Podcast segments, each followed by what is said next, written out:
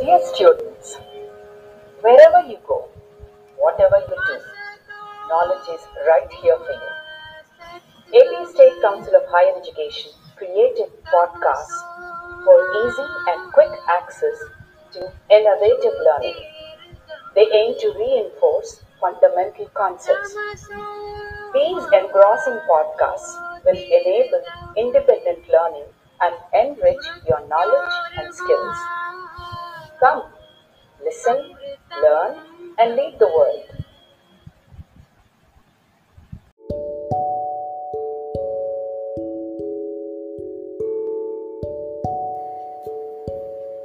అందరికీ నమస్కారం నా పేరు డాక్టర్ కేవి సత్యనారాయణ ప్రభుత్వ డిగ్రీ కళాశాల అధ్యాపకునిగా తెలుగు అధ్యాపకునిగా పనిచేస్తున్నాను. మనం ఈరోజు ఒక క్రొత్త పాఠ్యాంశాన్ని మనం నేర్చుకోబోతున్నాం. అయితే ముందుగా మన ఆంధ్రప్రదేశ్ రాష్ట్ర ఉన్నత విద్యా మండలి వారికి మనం కృతజ్ఞతలు తెలియజేసుకోవాలి. ఎందుకంటే గతంలో ఉన్నటువంటి పాఠ్య ప్రణాళికలకు భిన్నంగా డిగ్రీ మొదటి సంవత్సరం మొదటి సెమిస్టర్కు ప్రాచీన సాహిత్య సంబంధ పాఠ్యాంశాలను ఎంపిక చేయడం జరిగింది. అంటే ప్రాచీన పద్య సాహిత్యంలోని మాధుర్యాన్ని విద్యార్థులు చవి చూడడానికి పద్యంపై ఆసక్తి పెంచుకోవడానికి ఇది ఉపయోగపడుతుందనడంలో ఎటువంటి సందేహం లేదు. ఆంధ్రప్రదేశ్ రాష్ట్ర ఉన్నత విద్యా మండలి వినూత్నంగా రూపొందించిన శ్రవ్య పాఠ్యాంశాల బోధనలో భాగంగా మనం ఇప్పుడు సీతారావణ సంవాదం అనే కథని చెప్పుకుందాం.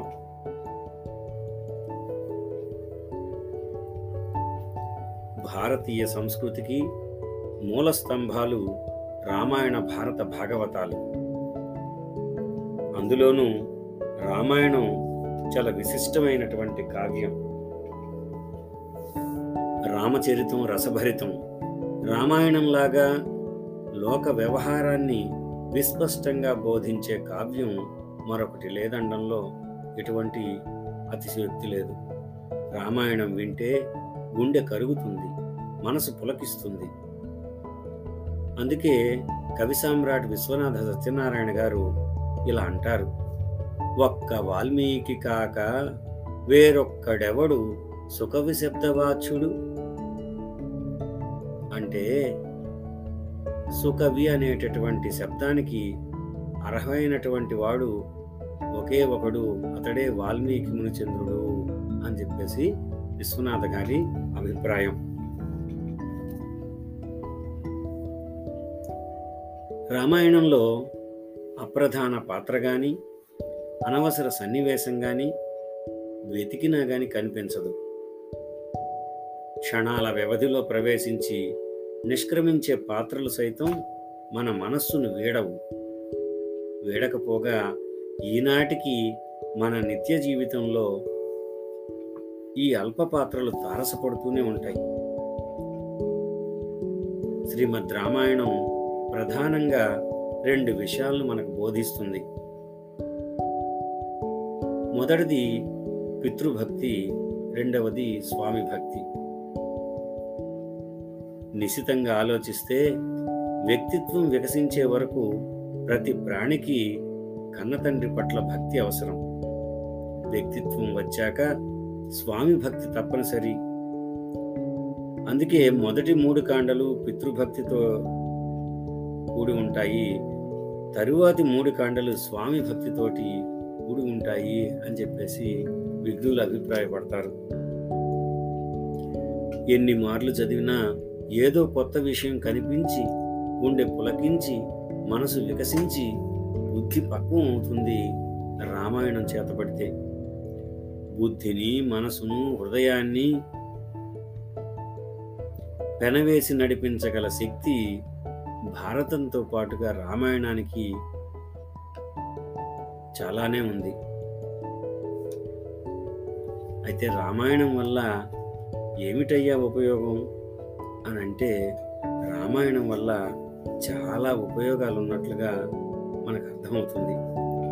రామాయణాన్ని కనుక చదివినట్లయితే అధ్యయనం చేసినట్లయితే తల్లిదండ్రుల పట్ల బిడ్డలకి ఎలా భక్తి ఉండాలో మనకు తెలుస్తుంది.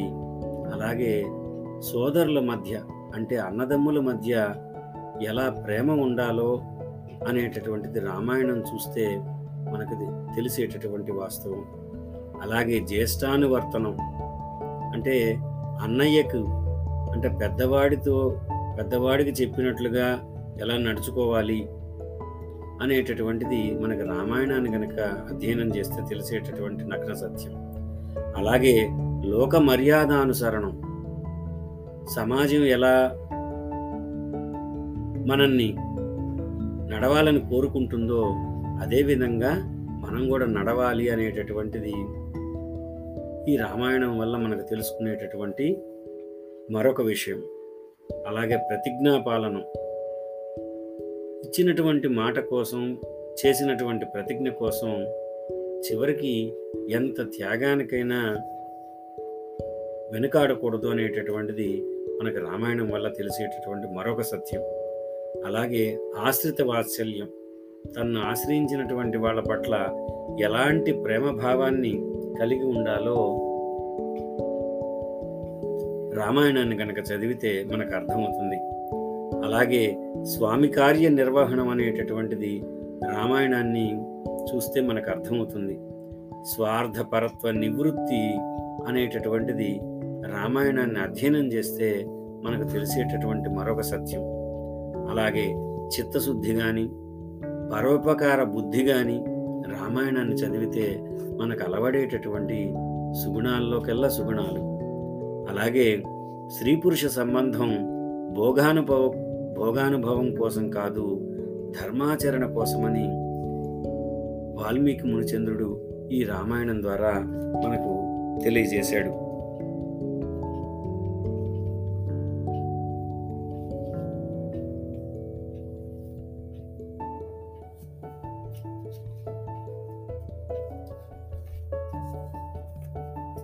ఇక మన తెలుగు వాళ్ళు ఎంతోమంది రామాయణాన్ని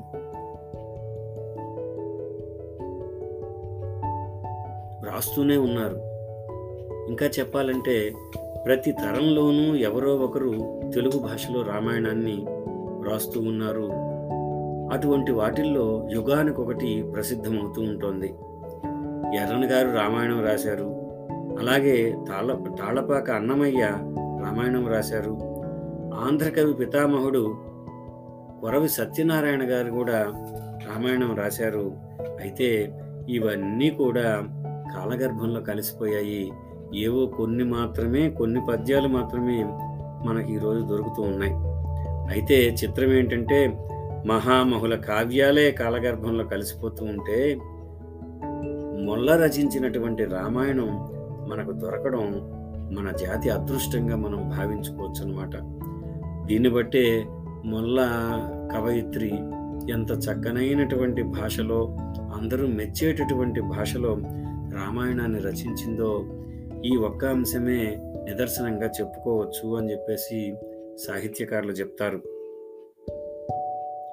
ఇంకొక విశేషం కూడా ఉంది. తెలుగు భాషలో కవిత్వం చెప్పినటువంటి స్త్రీలలో మొట్టమొదటి ఆవిడ తాళపాక తిమ్మక్క. అయితే ఆ తరువాత కవయిత్రి ఎవరు అనంటే మొల్ల. కాబట్టి క కవిత్రయం కవయిత్రులలో ఈమె ద్వితీయురాలైనప్పటికీ కూడా రామాయణ రచయిత్రులలో ప్రథమురాలుగా సాహిత్యకారులు చెప్తారు. మొత్తం ఎనిమిది వందల డెబ్భై ఒక్క గద్య పద్యాల్లో రామాయణం రచించింది అని మనకి ఈనాడు దొరికేటటువంటి పద్యాలను పద్య గద్యాలను బట్టి మనకు తెలుస్తూ ఉంది. అయితే ఆరుద్ర గారు ఏమంటారు అంటే ఇది అసమగ్రమైన ప్రతి ఇంకా చాలా పద్యాలు ఉండి ఉండవచ్చు అని చెప్పేసి ఆరుద్ర గారు తన పరిశోధనాంశంగా చెప్పడం జరిగిందనమాట అయితే ఈ మొల్ల ఎక్కడి ఆవిడ? ఏ శతాబ్దానికి చెందింది? అని గనక మనం చూసినట్లయితే పదహారవ శతాబ్దానికి చెందినటువంటి కవయిత్రిగా మనకి మొల్ల దర్శనమిస్తుంది. నెల్లూరు సమీపంలో ఉన్న గోపవరానికి చెందినట్లుగా సాహిత్యకారులు అంచనా వేస్తున్నారు. ఆమె తండ్రి ఆతుకూరు కేసన శెట్టి. ఆమె తన స్వగ్రామంలో నెలకొన్న శ్రీకంఠ మల్లేశ్వరిని వరప్రభావం చేత కవిత్వ రచన ప్రారంభించినట్లుగా ఎంతో వినయంగా చెప్పుకున్నది ముల్లా. ఈవిడ ఎనిమిది వందల డెబ్భై ఒక్క గద్య పద్యాలతో రామాయణాన్ని చెంపు కావ్యంగా రచించి శ్రీరామచంద్రునికి అంకితం చేసింది. వాల్మీకి సంస్కృతంలో రచించిన రామాయణాన్ని పూర్తిగా అనుకరించక ఆధ్యాత్మిక రామాయణాన్ని కూడా అక్కడక్కడ అనుసరిస్తూ తనకు పూర్వమున్న రామాయణాల్లోని ప్రముఖ ఘట్టాలను ఆవిడ అనుసరించినట్లుగా సాహిత్యకారులు పరిశోధకులు చెప్తూ ఉన్నారు. ఇక కవిత్వాన్ని గురించి మొల్ల చెప్తున్నటువంటి అభిప్రాయాన్ని చూస్తే మనకు చాలా ఆసక్తి కల్పిస్తుందన్నమాట. తేనె శోక నోరు తీయన ఎగు రీతి కవిత్వం ఉండాలని చెప్పేసి మొల్ల అభిప్రాయపడుతుందన్నమాట.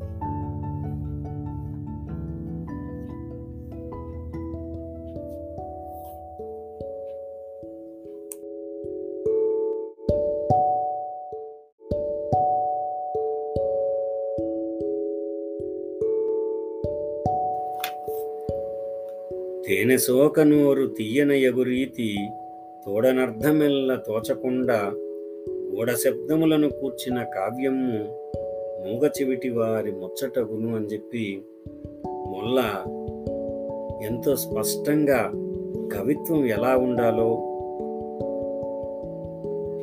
మనకు చెప్పింది.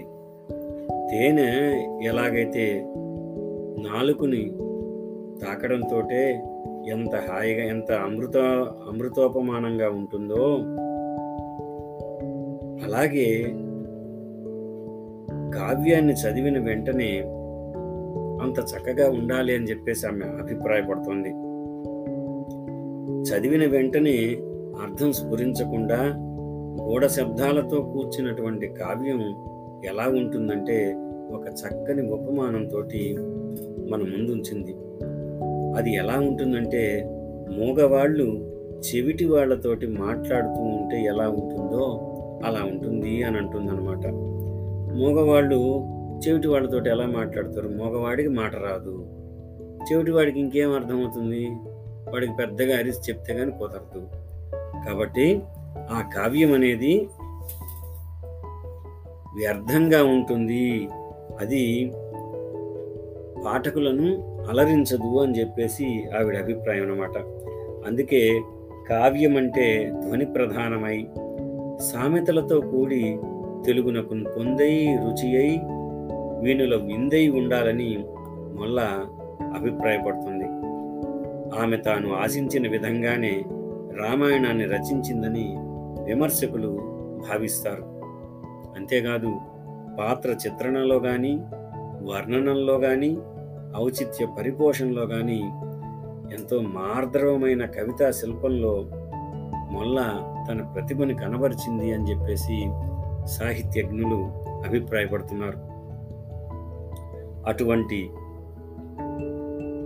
కవయిత్రి అయినటువంటి మొల్ల రచించినటువంటి రామాయణం సుందరకాండ నుండి సీతారావణ సంవాదం అనేటటువంటి ప్రస్తుత పాఠ్యభాగాన్ని తీసుకోవడం జరిగింది.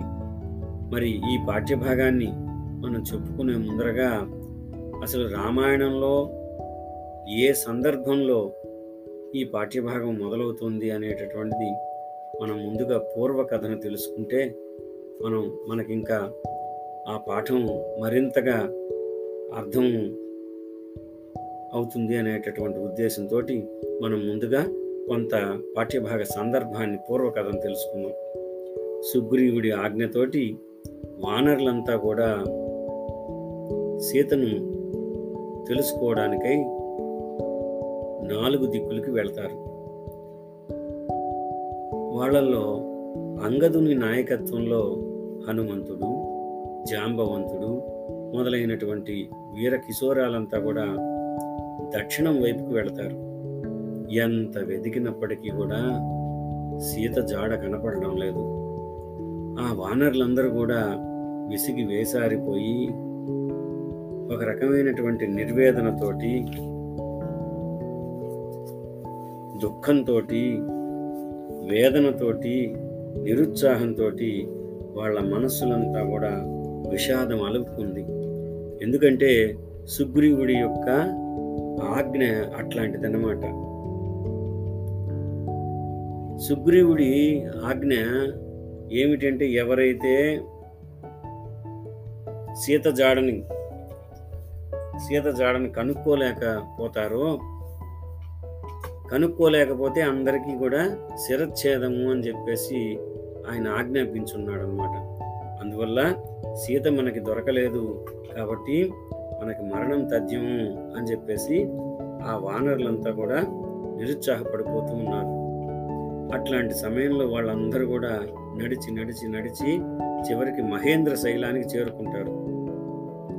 ఆ మహేంద్ర శైలానికి చేరుకున్న తర్వాత కొంత తడవకు సంపాతి అనేటటువంటి పక్షిరాజు వాళ్ళకి ఎదురు పడతారు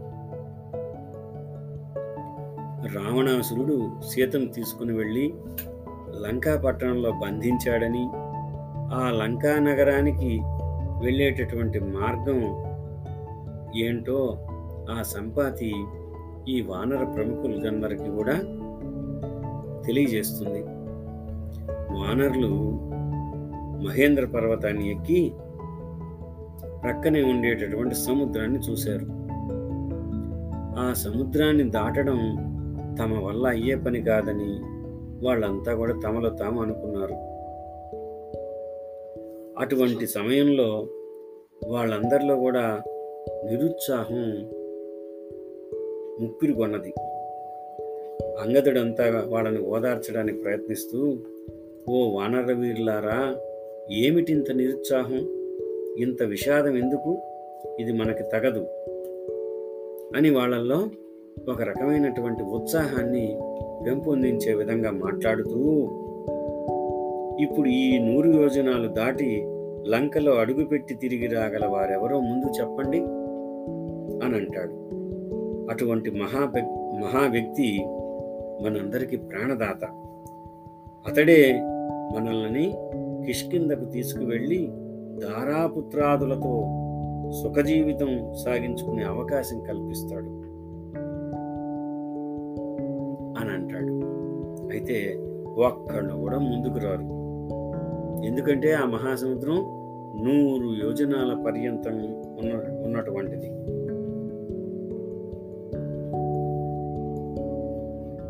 చిత్తరువుల్లో ఉండేటటువంటి బొమ్మల్లాగా అందరూ ఒకరి ముఖాలు ఒకరు చూసుకుంటూ కూర్చున్నారు. ఇంతలో గజవీరుడు ఒకడు పది యోజనాలు మాత్రమే నేను వెళ్ళగలను అన్నాడు. గవాక్షుడనేటటువంటి మరొక వానరుడు ఇరవై యోజనాలు నేను వెళ్ళి రాగలను అన్నాడు. గవయుడు అనేటటువంటి వాడు ముప్పై శరభుడు నలభై గంధమాధనుడు యాభై ఇలా ఒక్కొక్కళ్ళు ఒక్కొక్కడు మహిందుడు అరవై ఇలా చెప్పుకుంటూ వస్తున్నారు. వివిధుడు అనేటటువంటి వాడు డెబ్బై వరకు నేను వెళ్ళి రాగలను అన్నాడు. సుషేనుడు అనేటటువంటి వాడు ఎనభై యోజనాలు మాత్రం నేను ఎగరగలను అన్నాడు. ఇలా ఉండగా అంటే వంద యోజనాలు వెళ్ళాలి. మళ్ళా అక్కడ సీతను అన్వేషించి తిరిగి మళ్ళా వంద యోజనాలు ఎగిరి రాగలగాలి. అంటే అంతటి బలశాల అయి ఉండాలన్నమాట జాంబవంతుడు నేను వయసులో ఉన్నప్పుడు వెళ్ళి రాగలిగిన వాడినే కానీ ఇప్పుడు నాకు వార్ధక్యం పొడసూపింది. కాబట్టి తొంభై యోజనాల వరకు మాత్రమే నేను వెళ్ళి రాగలనన్నాడు. ఇక యువరాజు అంగదుడు నేను యూ నూరు యోజనాలు దాటి వెళ్ళగలను కానీ తిరిగి రాగలనో లేనో నిశ్చయంగా చెప్పలేను అనని తన సామర్థ్యాన్ని చెప్పాడు. అప్పుడు జాంబవంతుడు కలగజేసుకుని నాయనా నీ శక్తి నాకు తెలుసు. నువ్వు వెళ్ళగలవు తిరిగి రానుగలవు. నూరు కాదు వెయ్యి వెయ్యి యోజనాలు దాటే శక్తి ఉంది నీకు. అయితే ఒక్క మాట. నువ్వు మా అందరికీ కూడా ప్రభువువి. మమ్మల్ని ఆజ్ఞాపించి మా చేత పని చేయించుకోవాల్సిన వాడివి నువ్వు. నువ్వే కార్యరంగంలో దిగితే ఇక మా మా పరువేం గాను మన రాజ్యం యొక్క పరివేంగాను. కాబట్టి మేమందరం కూడా ఉన్నాము. మేము వెళ్ళలేకపోతే అప్పుడు నువ్వు వెళ్ళాలయ్యా అని అంటాడు. కానీ ఎవరు ముందుకు రాకపోతుంది అందుకని అంగదుడు అంటాడు మనకిక ప్రాయోపవేశమే కర్తవ్యం. మీరెవరు వెళ్ళలేరు నన్ను వెళ్ళనివ్వరు. అంతే కదా? అని అంటాడు అంగదుడు. అప్పుడు జాంబవంతుడు మరొకసారి కల్పించుకొని ఇటువంటి మహత్కార్యాన్ని సాధించగలవాడు మనలోనే ఉన్నాడు. అతన్ని నేను ఇప్పుడు ఉత్సాహపరుస్తానని అమాయ అమాయకంగా దూరంగా కూర్చుని ఉండేటటువంటి హనుమంతుని సమీపించి సర్వశాస్త్ర విశారదుడు అయినటువంటి ఓ మహావీరుడా ఏంటిది? ఏకాంతంగా మాటామంతి లేకుండా కూర్చున్నావు? నీవు బలంలో తేజస్సులో సుగ్రీవ సముడివి రామలక్ష్మణ సదృశుడివి.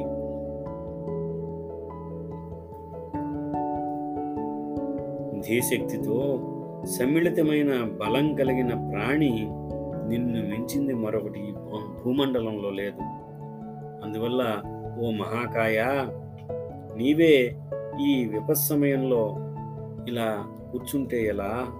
నీ వల్లనే ఈ రామకార్యం సాగాల్సి ఉంది లేచి విజృంభించు. వీరందరినీ విషాద సాగరం నుండి ఉద్ధరించడానికి ఉపక్రమించి లంఘించవయ్యా అంటూ ప్రోత్సాహ వచనాలు పలుకుతాడు జాంబవంతుడు.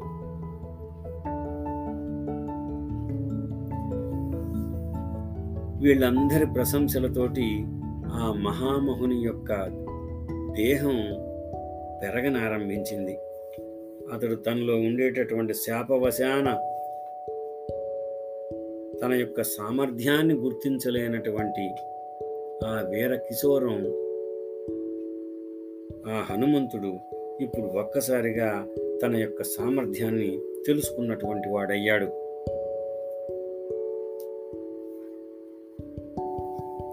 అప్పుడిక సీతాన్వేషణ సంకల్ప దీక్షితుడయ్యాడు. ప్రయాణానికి ఉద్యుక్తుడయ్యాడు. ఒక్కసారి శిరసు పైకెత్తి చూసి మహేంద్రగిరిపై విహరించి ఉత్సాహంతో పాదఘట్టనం చేసి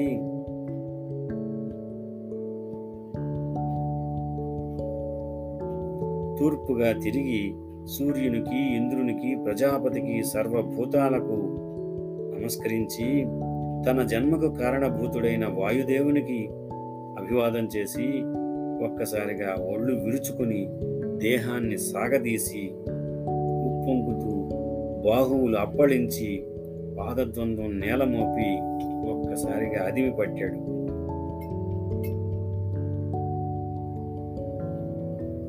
ఆ విధంగా ఆయన ఆపాదమస్తకం తన్ను తాను సరిచేసుకొని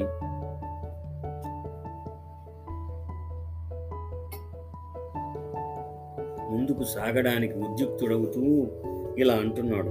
ఓ మిత్రులారా రాఘవ ధనుర్విముక్త బాణం ఎంత వేగంగా వెడుతుందో అంత తీవ్ర వేగంతో లంకలో ప్రవేశిస్తాను.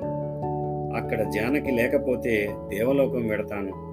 అక్కడ కనిపించకపోతే రావణాసురునే బంధించి తెస్తాను. లేదా లంకా నగరాన్ని పెకలించి తీసుకువస్తాను.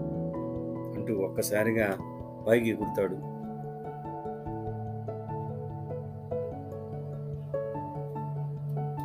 హనుమంతుడు మహేంద్ర పర్వతం నుండి ఆకాశానికి ఎగిరి సముద్రం మీదుగా లంకకు బయలుదేరతాడు.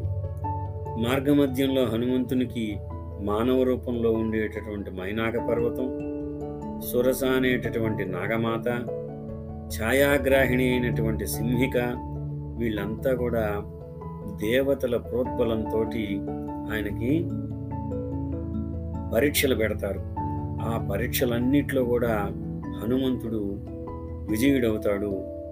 వారందరి నుండి తప్పించుకొని హనుమంతుడు లంకలో ఉన్నటువంటి సువేల అనేటటువంటి పర్వతానికి చేరుకుంటాడు. చేరుకొని అక్కడ కొంత విశ్రమించి ఆ తరువాత లంకా నగరంలో ఇంత పెద్ద శరీరంతో లోపలికి వెళ్ళడం శ్రేయస్కరం కాదు అనే ఉద్దేశంతో ఆయన చిన్న రూపాన్ని సంతరించుకొని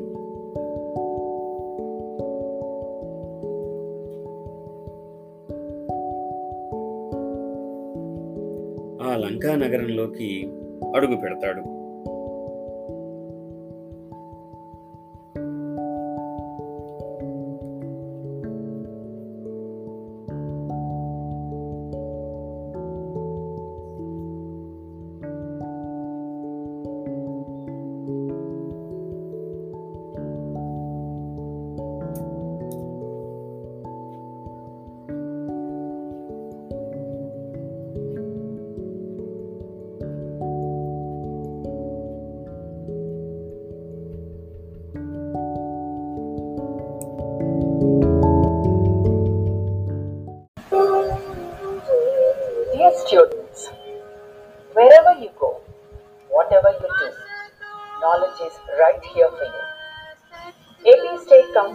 Education created podcasts for easy and quick access to innovative learning. They aim to reinforce fundamental concepts. These engrossing podcasts will enable independent learning and enrich your knowledge and skills. Come, listen, learn, and lead the world.